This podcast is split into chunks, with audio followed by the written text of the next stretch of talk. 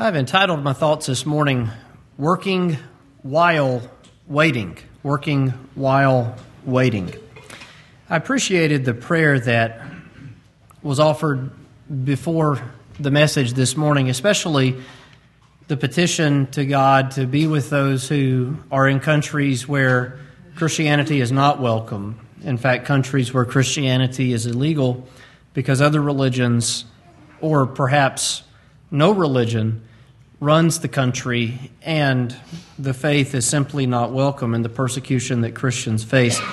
I believe that as we come to the close of the message today, some of the thoughts that we share at that point from the book of Matthew, chapter 10, will be relevant to situations such as that. It speaks to situations such as that.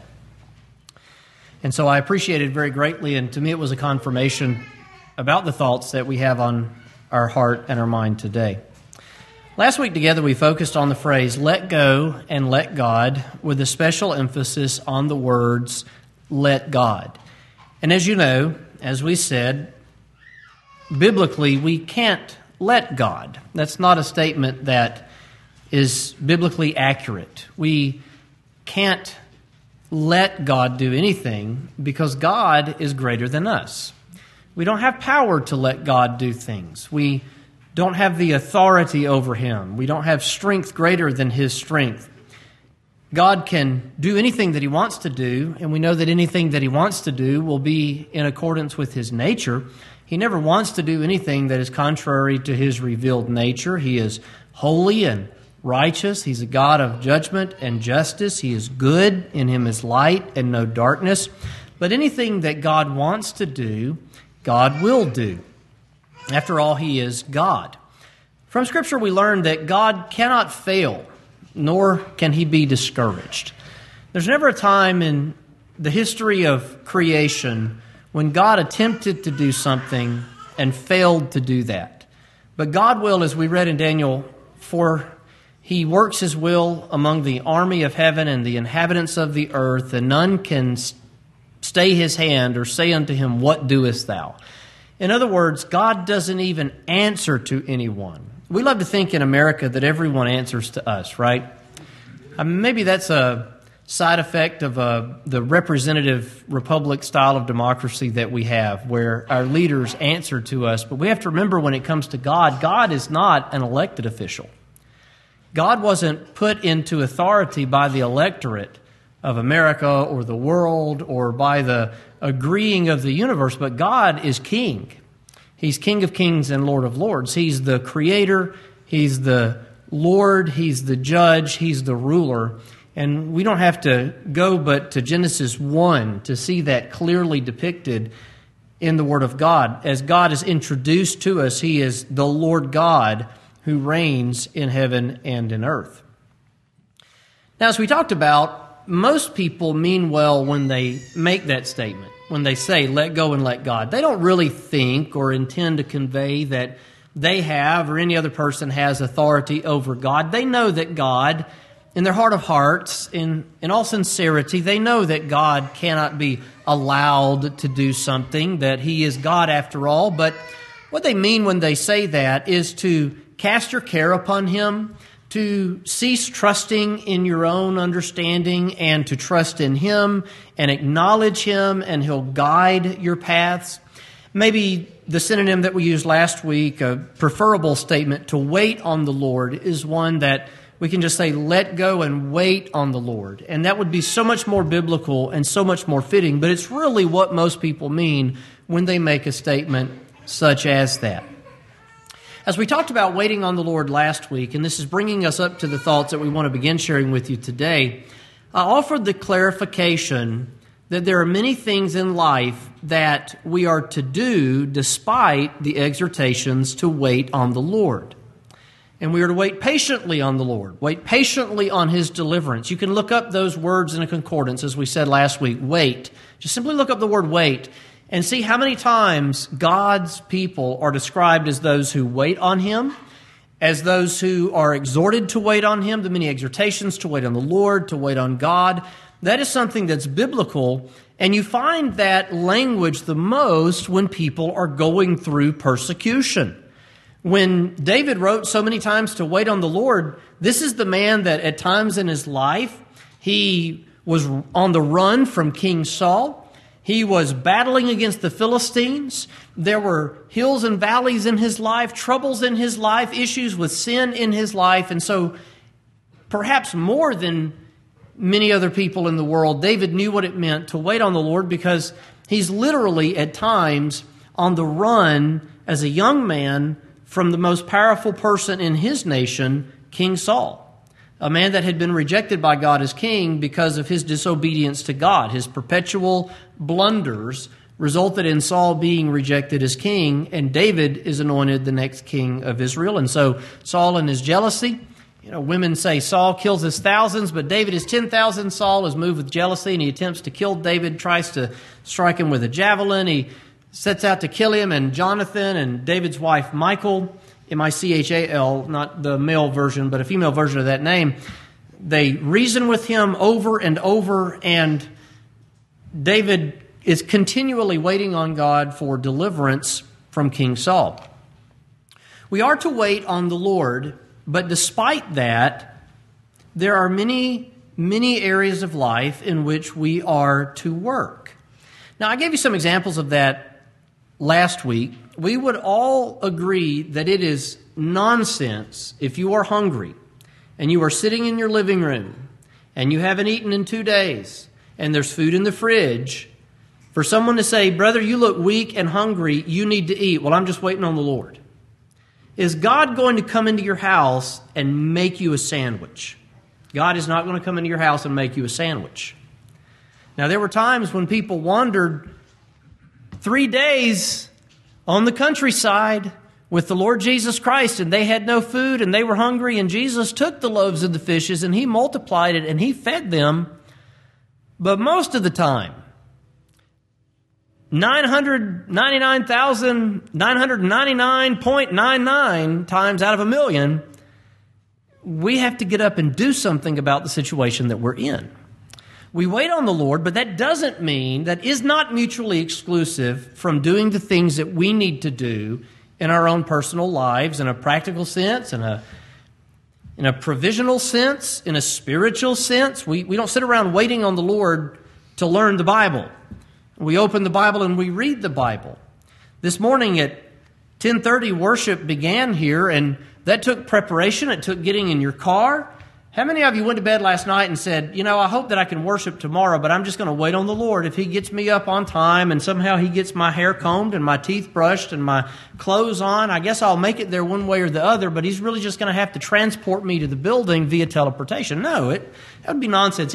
If I said that to you, or if you said that to another one of you, or to me, honestly, we would question your sanity. If I said, I haven't eaten in three days, I'm waiting on the Lord to make me a sandwich, I, you would think I had lost my mind. And there are many things in the world that, while we wait on the Lord, we are to be active in the doing. We are to work. God works in us to will and to do of His good pleasure. There's a lot of doing that we need to do each and every day in our lives. If you had an infection and the doctor prescribed you antibiotics and they're sitting in your cabinet, what sense would it make when the time comes to take medicine to say, Well, I'm just waiting on the Lord? You got medicine in the cabinet, go take medicine. If you have a headache, well, I'm just waiting on the Lord, take the ibuprofen. I heard a great point this morning on the radio about Naaman the Syrian who was stricken with leprosy, and God sends a message to him, Go bathe in that water over there. And the messenger offends him. He says, I don't want to go and do that. And, you know, go do. You know, don't, don't sit here saying, I'm going to wait on the Lord when God's given you a way to deal with it and to handle it and take care of it. Just go deal with it. And that applies to us every day in our lives. We wait on the Lord, we trust in the Lord, we lean not unto our own understanding, we acknowledge Him in all our ways, but He guides our what? He guides our paths. What do you do on a path? You walk on a path. We rely on God's providence, but we remember that we are to ask, seek, and knock. Asking is only the first part in our daily lives as we think about our needs and the various things that we go through in life. We ask, but then we seek, and then we knock. If we're ever in need of employment, we ask, yes, we pray to God, but then we seek and then we knock. We go looking and we go knocking. We go looking and we go knocking. Now, as we're getting to the point today, the main focus that we want to share with you pertains to the atmosphere of church culture. Now, we're giving you everyday sort of examples. You get up and you go to work, and it's something that you do. If I need income and and my family can't pay the bills, if something happens, I go and I look for work, I apply for a job, I go do that work, and the whole time I, I pray to God, I thank God, but there's a lot of doing that I have to do. I think whether it be uh, little children, you know, it's time to brush your teeth. Well, I'm just waiting on the Lord. Can't you hear a five year old saying that when it's time to take a bath and brush their teeth? I'm waiting on the Lord, Mom. If I have clean teeth, the Lord's going to have to do it because I just don't have. No, get in there and brush your teeth, boy. An example from the Old Testament of that that powerfully makes the point that we do things by the strength that God gives us as we wait on Him, but it involves much to do, is simply Israel leaving Egypt, going into Canaan's land. As they go into Canaan's land, God fought their battles for them in a sense. They were mighty in military prowess in a sense. They conquered nations that were mightier than they were. And yet, God is blessing that to work, but they still have to go and fight the battles. They go into Jericho. And this is after 40 years of wandering in the wilderness because they were afraid to go in and do the work. They were afraid. Well, we don't really believe God is with us. We don't really believe He's going to bless us. There are giants in the land. The grape clusters are so great. It takes two men to carry them. They're so large. This is a land overflowing with milk and honey. We don't think we can take it. So we're afraid. And as we said last week, God does not allow them to go into Canaan's land. Everybody over the age of 20 dies in the wilderness except for the two men that believe, Caleb and Joshua. These people go into Canaan's land. And the first place they come to is Jericho. And God gives them unusual commandments for the destruction of Jericho. He doesn't say, you know, send your covert ops in first that they can begin battling out on the inside while the rest of you surrounds it. Don't draw them out and then flank them and come at them from another angle. No. He says, you surround the city and for a week you go around it and you go around it and then all of a sudden I want you guys to scream and blow trumpets and the next thing you know the walls crumble. That doesn't look like the way we would fight wars today. Well, God is telling them that even though you're doing things, it's my strength, it's my design, it's my might, it's my purpose in the world, but they still had to go surround Jericho. They still had to do something. Israel conquered Canaan by the Lord, but Israel still had to fight. They still had to go to battle. And their entire existence, their entire existence as a physical nation as it was up until the Babylonian captivity.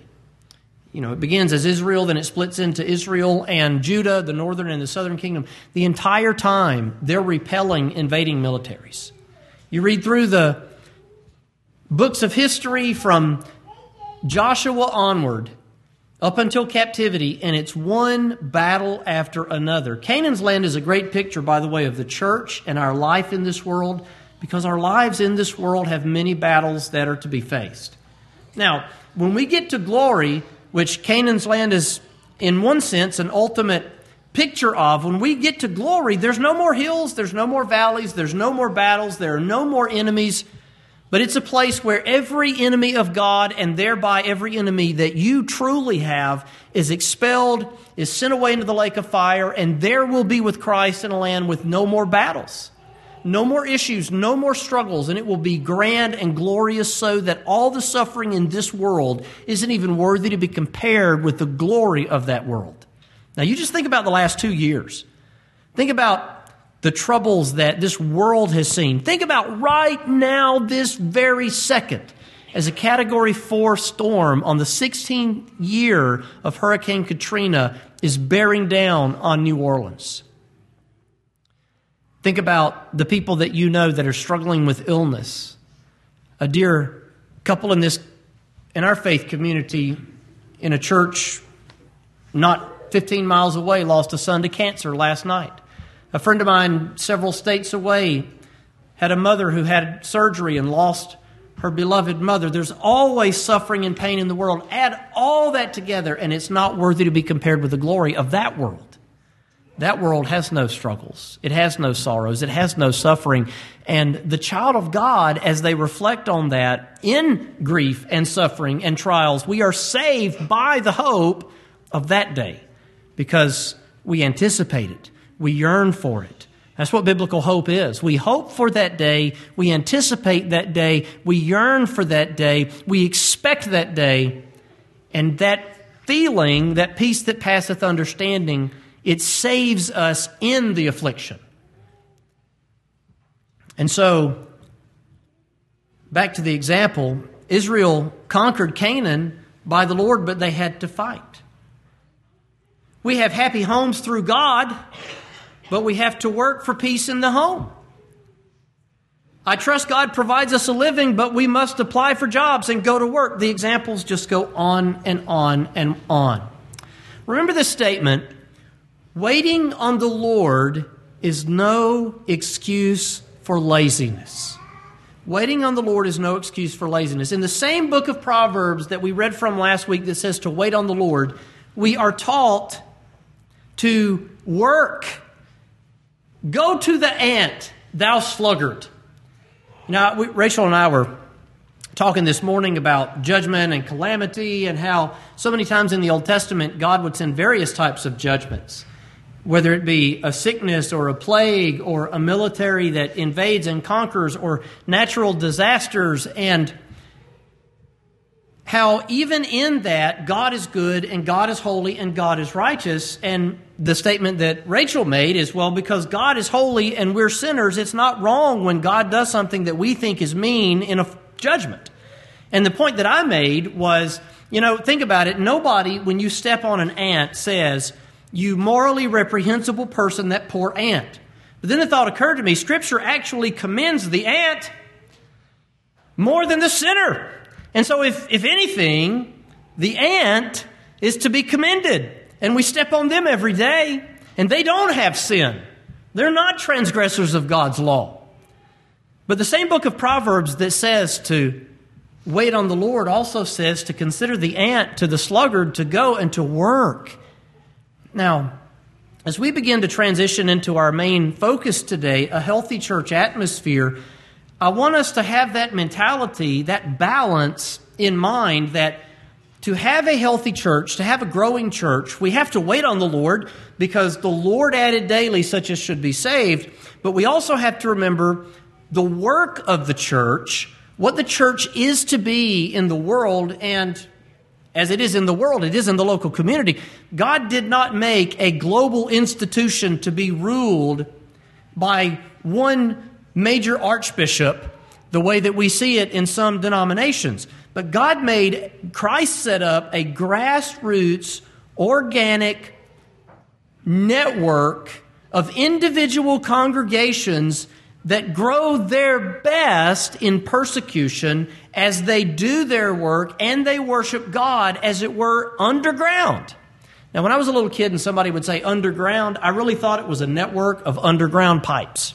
So we talked about the Underground Railroad when, when we were in fourth grade social studies and Alabama history, and hear about the Underground Railroad. And in my mind, in my mind, I thought there was an underground train and all the slaves got on it and escaped. That's not really what underground means. You know what it means. I know what it means. But it means this hidden network where things take place out of sight. And by virtue of that, you have explosive growth that is out of sight of the persecuting tyrants, whether it be an underground railroad or the underground growth of the church in places like China or Iran or North Korea or Afghanistan. God created, Christ set up a church that does its best work underground. Now, that's something that we can tap into as primitive Baptists that, that I don't believe that we really understand the power of what we have. In a day when church is theatrical and it's all about coming into a coliseum and seeing a speech and seeing a band play and experiencing a rock concert, do you know how God's people in this country yearn for real, vibrant, personal, family Christianity? You've got something in this church that people in this community yearn for, and they don't know why they're unsatisfied. That's why churches all around, even if they're mega churches, have small groups because they know that going into the Colosseum and seeing the worship production, and you say, What do you mean production? That's the verbiage. I'm in enough church tech groups to know, which is how we live stream and have a good PA system and everything else. You have to learn, and obviously I don't know anything about that. But it's literally a production. The verbiage is that it's a production. And so they invent small groups so people still have that family aspect. You say, What is a primitive Baptist church? It's a small group. We don't need a small group. We are a small group. And if ever the time comes, and I pray that it does, when we outgrow this building, we're not going to build, I don't want to build a giant coliseum to hold anyone else who could come. I want to branch out and constitute other churches in this county because that's what biblical Christianity does. How many times, and I have heard this, I have heard it, I've heard it. I've seen churches grow and build new buildings, and the pastor didn't brag. But I have known churches that grew Every sermon you ever hear the man preach, it's going to get dropped in there. We grew so much we had to build a building. Back when we built the building, 101 lessons from what we learned in God when we built the new building to whole everybody that came when, and joined under my ministry. No. You know what? It's not about building monuments to pastoral prowess. If we outgrow this building, we're constituting other churches if I have anything to say about it. Because that's what Christianity is to do. It's not about filling as many people as we can in this building. It's about changing lives and worshiping God and permeating through communities. Permeating through communities. Learn that word.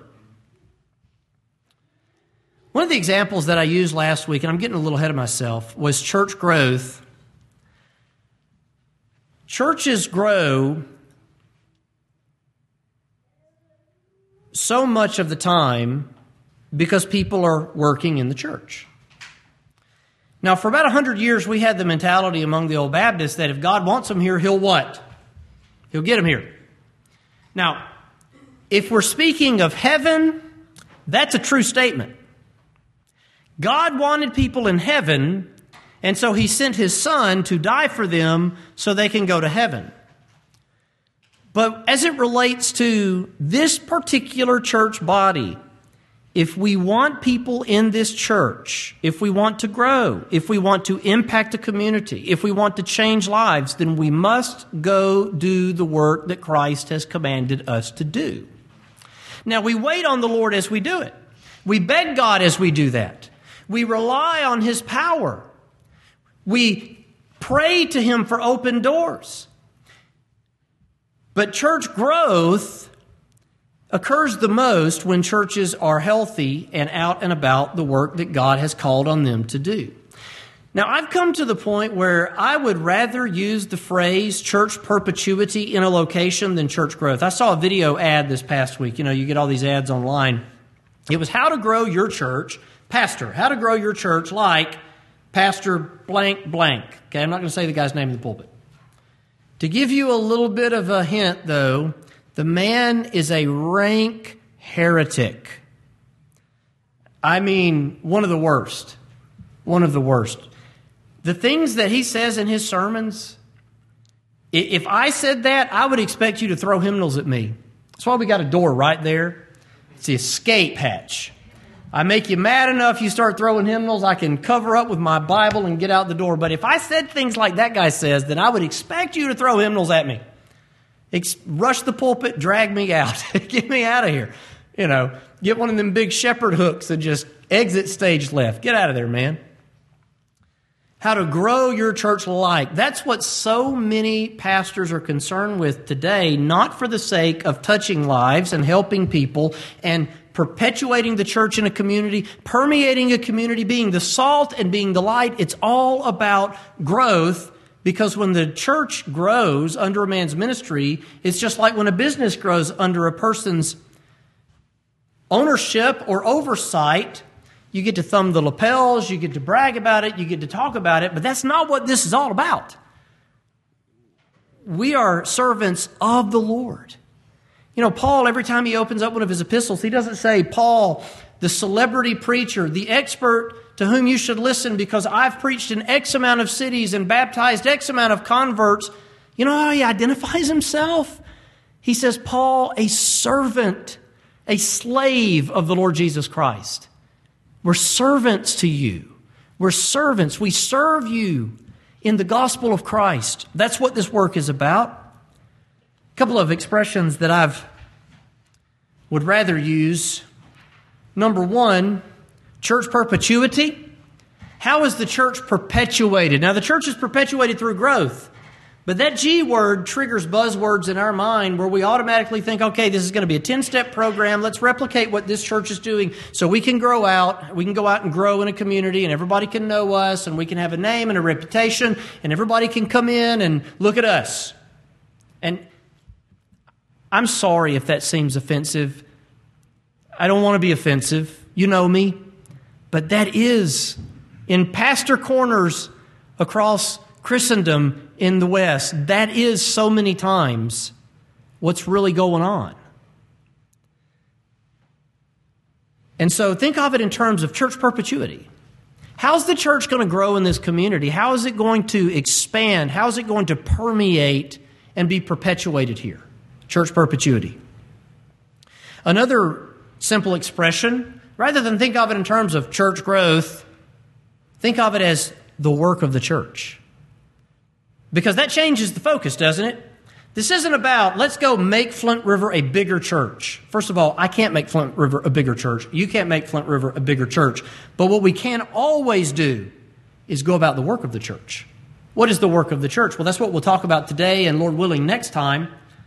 I don't know how far we'll go with it, but those are thoughts that I've had in mind. And what I intended as the introduction became a page, and so as we were preparing for this, it suddenly became, rather than a sermon, it became a series. The work of the church.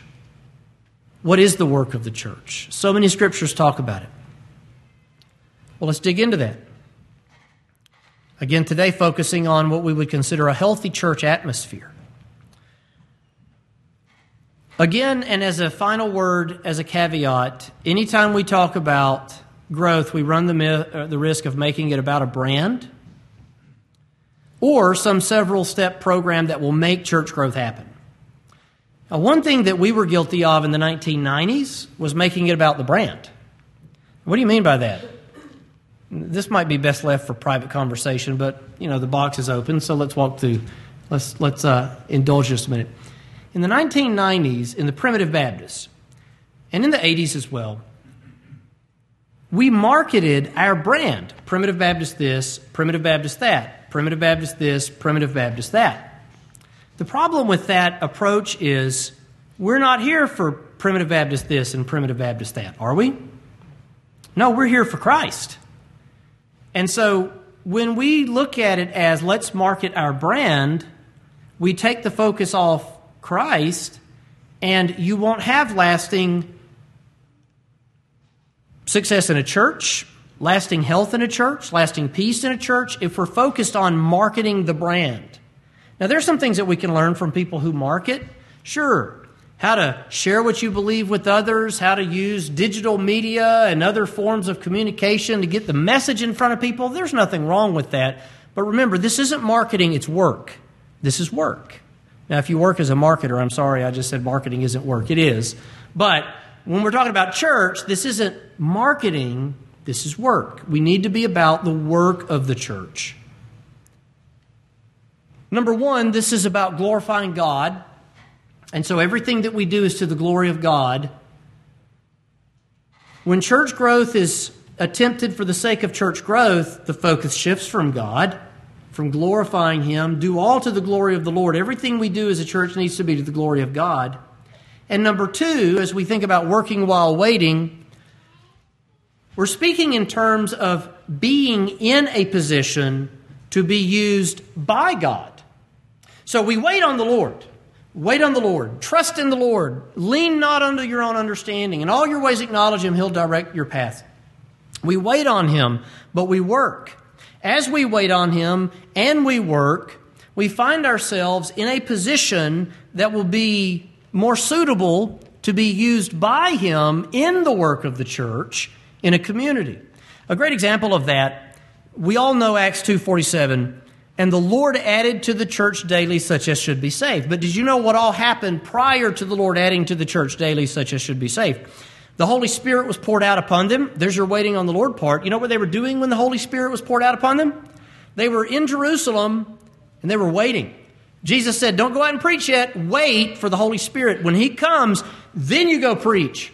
Holy Spirit descends upon them with cloven tongues of fire. They go out and they preach in languages they've never learned. Thousands of people come into the church, and you listen to what happens. What does the church do? Folks are baptized. They continued steadfastly in the apostles' doctrine and fellowship, breaking of bread and prayers. Fear came upon every soul, and many wonders and signs were done by the apostles, and all that believed were together and had all things common. They sold their possessions and goods and parted them to all men as every man had need, and they continuing daily with one accord in the temple with and breaking bread from house to house did eat their meat with gladness and singleness of heart, praising God and having favor with the people and the Lord added daily to the church such as should be saved. There was an atmosphere in the church, a real, vibrant, sincere atmosphere that facilitates a movement of God among them. In the book of 2 Timothy, we find this principle again. Verse 20 of 2 Timothy 2. In a great house there are not only vessels of gold and silver, but also of wood and earth, and some to honor and some to dishonor. Listen to this part. If a man therefore purge himself of these, now we're speaking of a man, a person, and his personal behavior with a house and vessels in the house as the metaphor. In other words, you're the house individually. In a house, you have honorable and dishonorable vessels. If a man purge himself of these, the dishonorable vessels, that is, he shall be a vessel unto honor, sanctified and meet for the master's use, and prepared unto every good work. If we purge ourselves of unprofitable behaviors and thoughts and mentalities and ideas, then we are a vessel unto honor, sanctified, which means set apart for holy usage, and meet or appropriate for the master's use, and prepared unto every good work. If we want to work, yes, we wait. If the church is to grow and thrive and prosper, yes, we wait on the Lord. Yes, God adds daily such as should be saved. But from those two passages, we see clearly that God uses his people when they are fearful and praying and working and loving and giving and as we read in 2 Timothy 2 meet or appropriate for the master's use. I can live my life in such a way that when God begins looking for a servant in a community, he can look at me and say, I'm not going to use this guy because his life does not line up with what my word says. And so God will pass and go on to someone else and use them for the work that he has to be done in a community. Remember, we're working while we're waiting, and we're considering a healthy church atmosphere. Matthew chapter 28, verses 19 and 20 give us the agenda of the church in the world. What is the agenda of the church in the world? It depends on who you ask. It depends on who you ask. Well, let's ask Jesus what the agenda of the church in the world is. Don't you think that matters? You know, you ask some people, and it's like, well, it's the church's job in the world to take over and rule the government. Did you know Jesus never said that's the agenda of the church in the world? You know, every time that occurs, it ends very poorly for Baptists.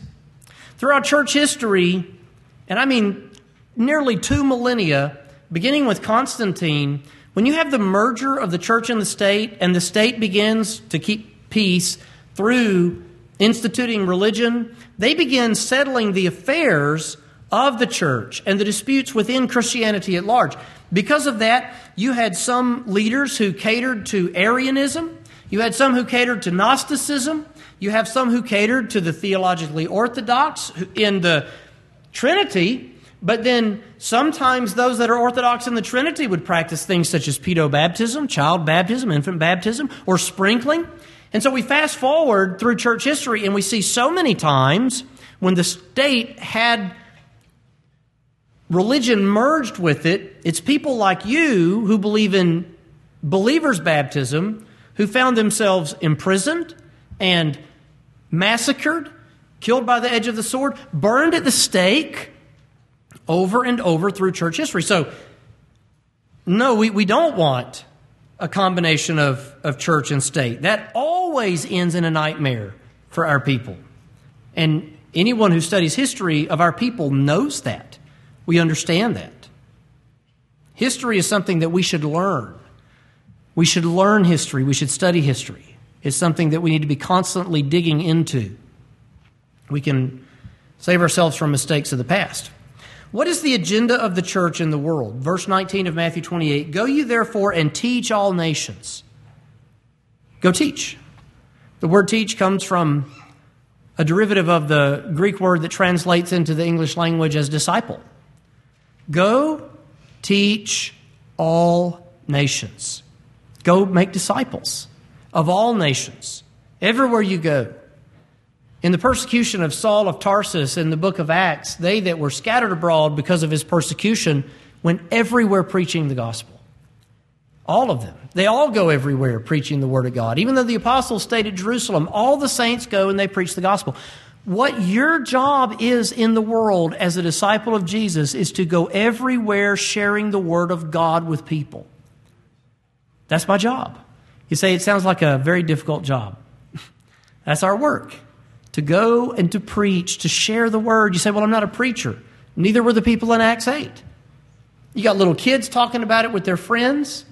You got college people debating it with, just put it in a modern context, with people who believe in evolution and Big Bang.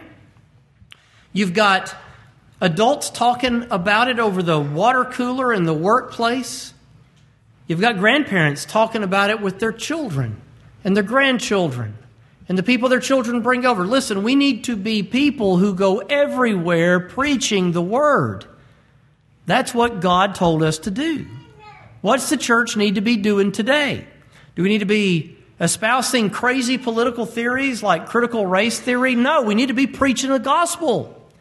Do we need to be standing on street corners with signs, screaming like raving lunatics at whatever political issue makes us mad that week? No, we need to be preaching the gospel. Simply preach the gospel. And by the way, might I interject that I absolutely despise the slogan. Maybe this should make it on the list of Christian slogans that are not sound. Preach the gospel, use words if necessary. The word preach literally has reference to speech. If I'm not, you know, preach the gospel, use words, what am I going to do? Sign language? Am I preaching it to you with my facial expression? Like, what is this, a bad knockoff episode of The Office. No, we preach with words. Words. And so without words, there's no preaching.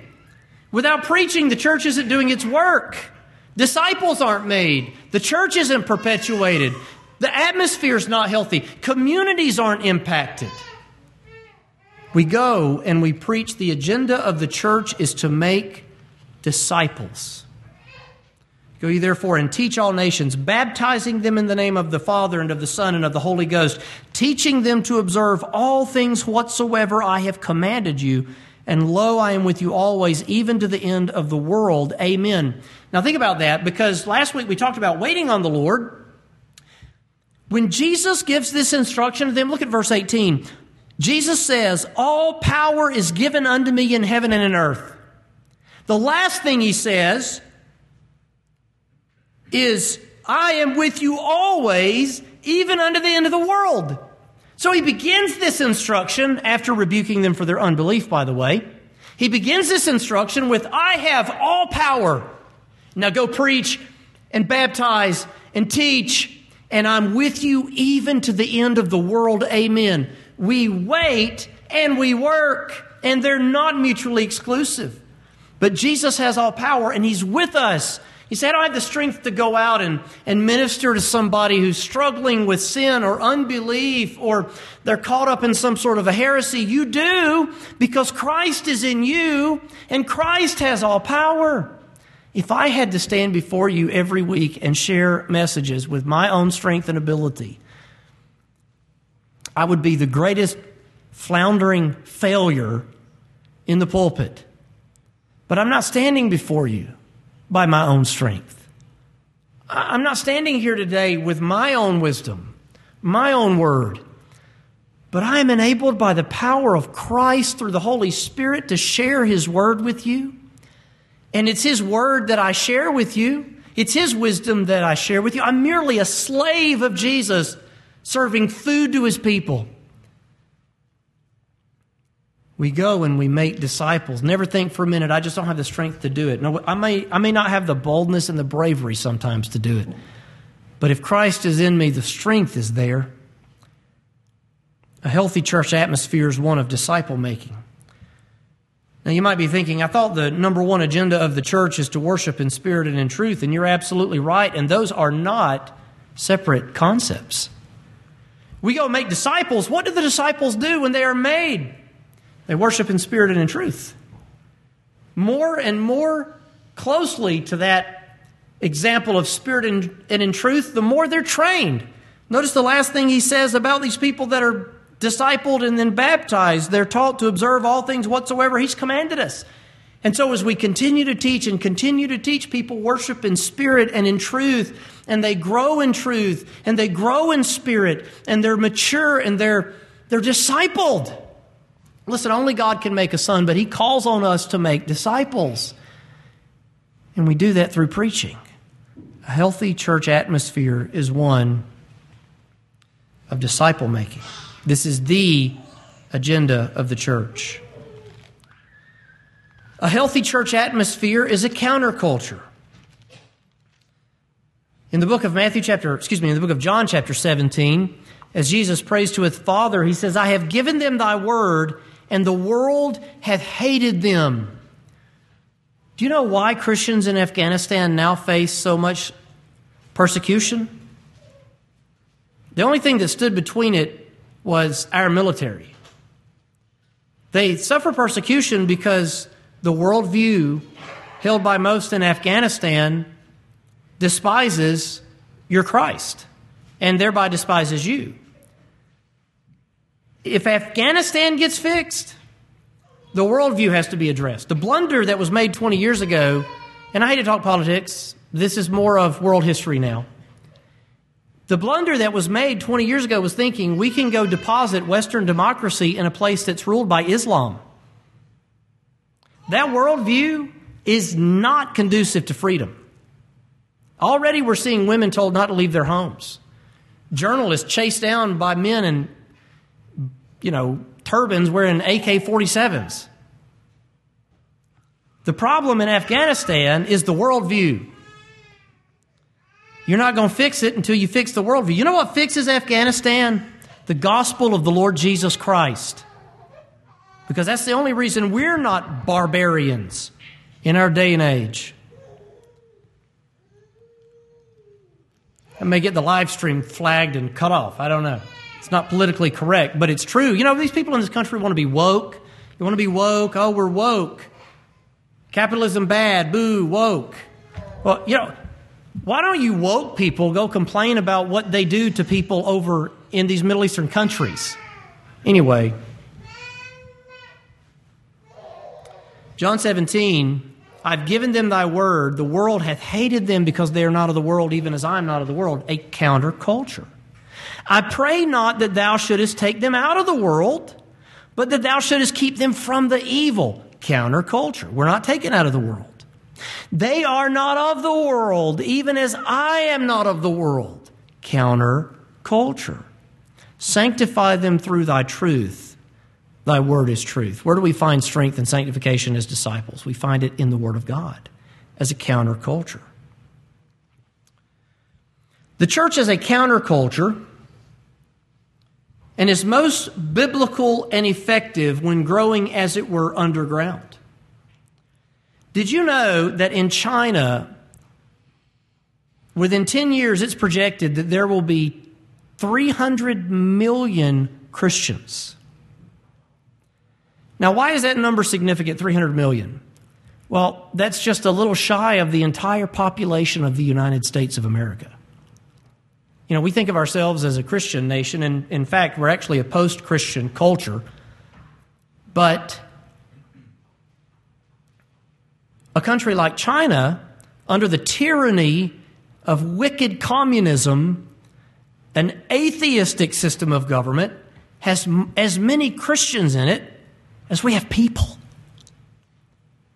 The church thrives the most when it's driven underground in persecution. My heart goes out to all the suffering saints in Afghanistan.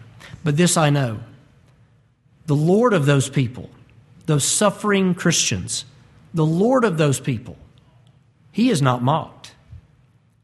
He will not let it stand. He will avenge every single one of them. But I know one thing He'll publicly thwart His enemies by growing his church beyond the enemy's wildest imagination and worst fears in that culture because it has happened continually since the church was formed on the banks of the River Jordan. As the church is persecuted, the church goes underground. As the church goes underground, they grow and they grow and they grow because God is not mocked.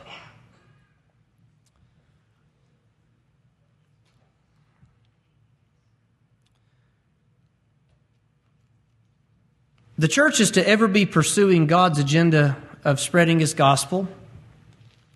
At the same time, in their personal lives, they are to be, as we will consider later, salt, which is a preservative, and light, which illuminates, from Matthew chapter 5.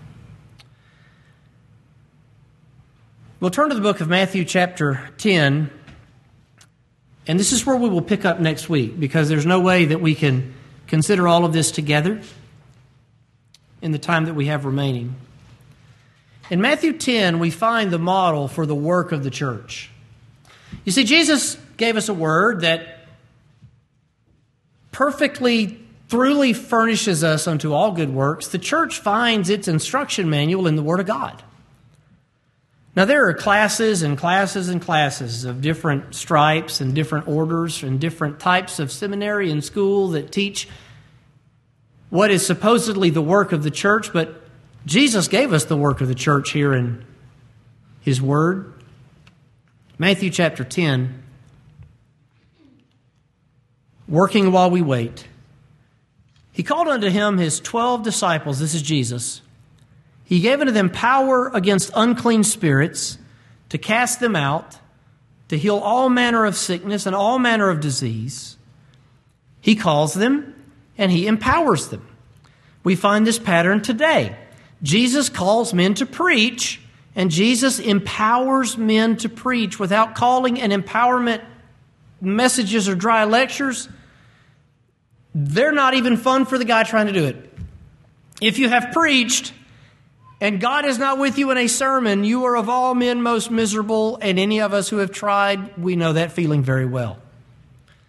Your face begins to get red, you begin to get a little sweaty up here, you get a little warm, I better take this coat off. Goodness, what is the temperature in here?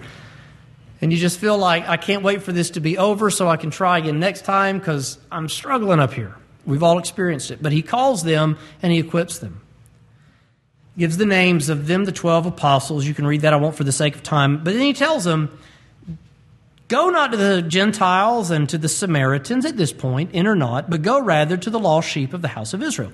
Initially, the gospel was sent to the Jews. And we find this transition even in the book of Acts where Paul says, Lo, we turn to the Gentiles. The gospel was initially sent to the Jews. Jesus then, at the Great Commission, tells them to preach the gospel to all nations and unto every creature. That means all types of people, not just the nation of Israel, not just the lost sheep of the house of Israel. They're lost in the sense that they're scattered about this region and they don't have their land in the boundaries of Israel like they had at one time. Go to the lost sheep of the house of Israel. Notice, though, they go to the what of the house of Israel, the lost sheep. We're talking about God's children among Israel, not the goats. He begins with the Jews, he then goes to preaching the word to all, and then finally, Paul turns to the Gentiles. And the nation of Israel is judged by God in AD 70, and the church has been a Gentile institution ever since. And that's the history of it. As you go, preach. What is it that we're supposed to be doing? preach. They went everywhere preaching the gospel, gossiping it, as it were, sharing it underground, communicating it to people. Everyday people, normal people. Remember, in Acts 8, the apostles were still in Jerusalem, but everybody else is scattered and everybody else preaches. Everywhere we go, we preach. How many words in 2021 have been devoted to things other than the gospel? Out of the abundance of the heart, the mouth speaks. Put the gospel in the heart, and it comes out the mouth. as you go preach saying the kingdom of heaven is at hand. The kingdom is here. I'm worried about America, but there's a kingdom that never ends, and it's greater than America. It was before America, it'll be after America, and Christ is its leader. And through his death and my rebirth by the Holy Spirit, I'm a citizen of that kingdom. You know, when my brother was in China, people realized that they were Americans and they would stand around them and gawk. Josh's wife has blonde hair. And to them, it was so strange seeing a, a pale skinned, blonde haired girl from the Dakotas standing in the midst of Tiananmen Square. Those of you that lived through the 80s remember what that was all about.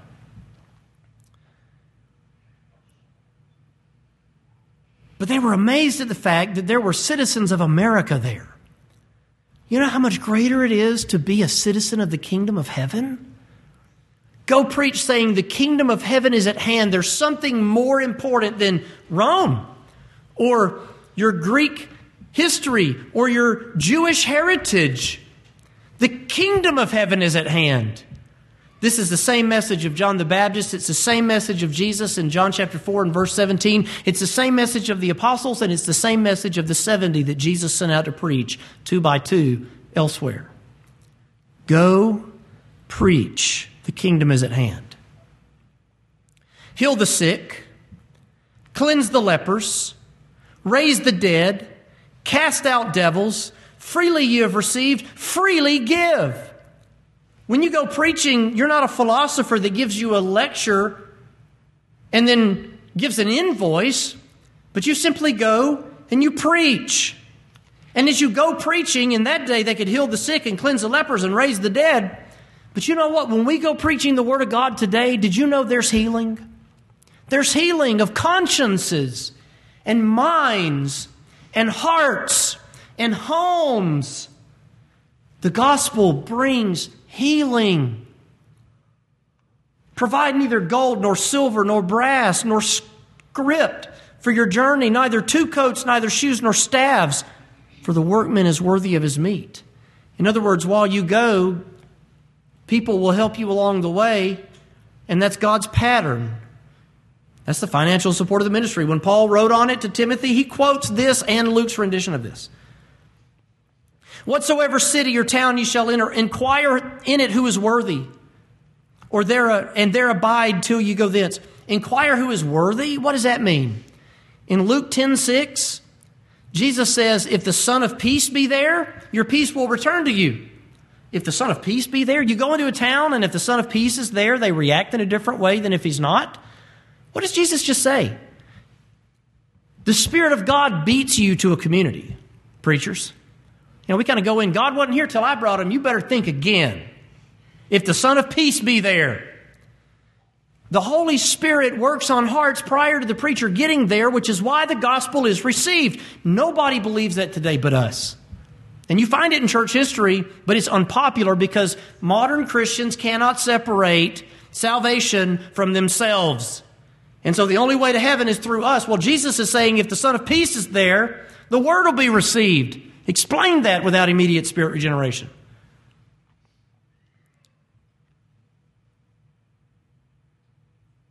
And abide there till you go thence. When you come into a house saluted, if the house be worthy, let your peace come upon it. If it be not worthy, let your peace return to you. And whosoever shall not receive you nor hear your words, when you depart out of that house or city, shake the dust off your feet as a testimony against them. When people reject the word, let me give you a, a statement from Christ that gives you a lot of peace. When people reject Christ's word, they're not rejecting you, they're rejecting Him. And so our response at rejection is to shake the dust of our shoes off as a testimony against them.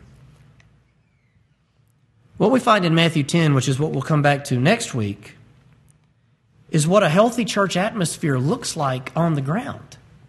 People go and preach, lives are changed, the Son of Peace is found in communities, as it were, and the church of the Lord Jesus Christ grows and grows and grows, yea, permeates through communities and homes and families and lives are changed. Let's pray. Father, we pray, Lord, that first of all, you would find us in such a shape that, that you would use us for this great work in this community. Lord, we're to go and we're to preach. You've told us to do that. Let us do it not for the sake of our brand. Let us not do it for the sake of this church simply growing so this church can grow. But let us go be about the work simply because you've taught us to do it, because we love people and we want them to experience the kingdom and the healing that you give. We pray, Father, that as we wait for your Son's coming, that we would be working in his kingdom, occupying it, laboring in it, loving it, seeking it. Lord, let us, like the psalm writers of old, love your house so much that we even love the dust thereof.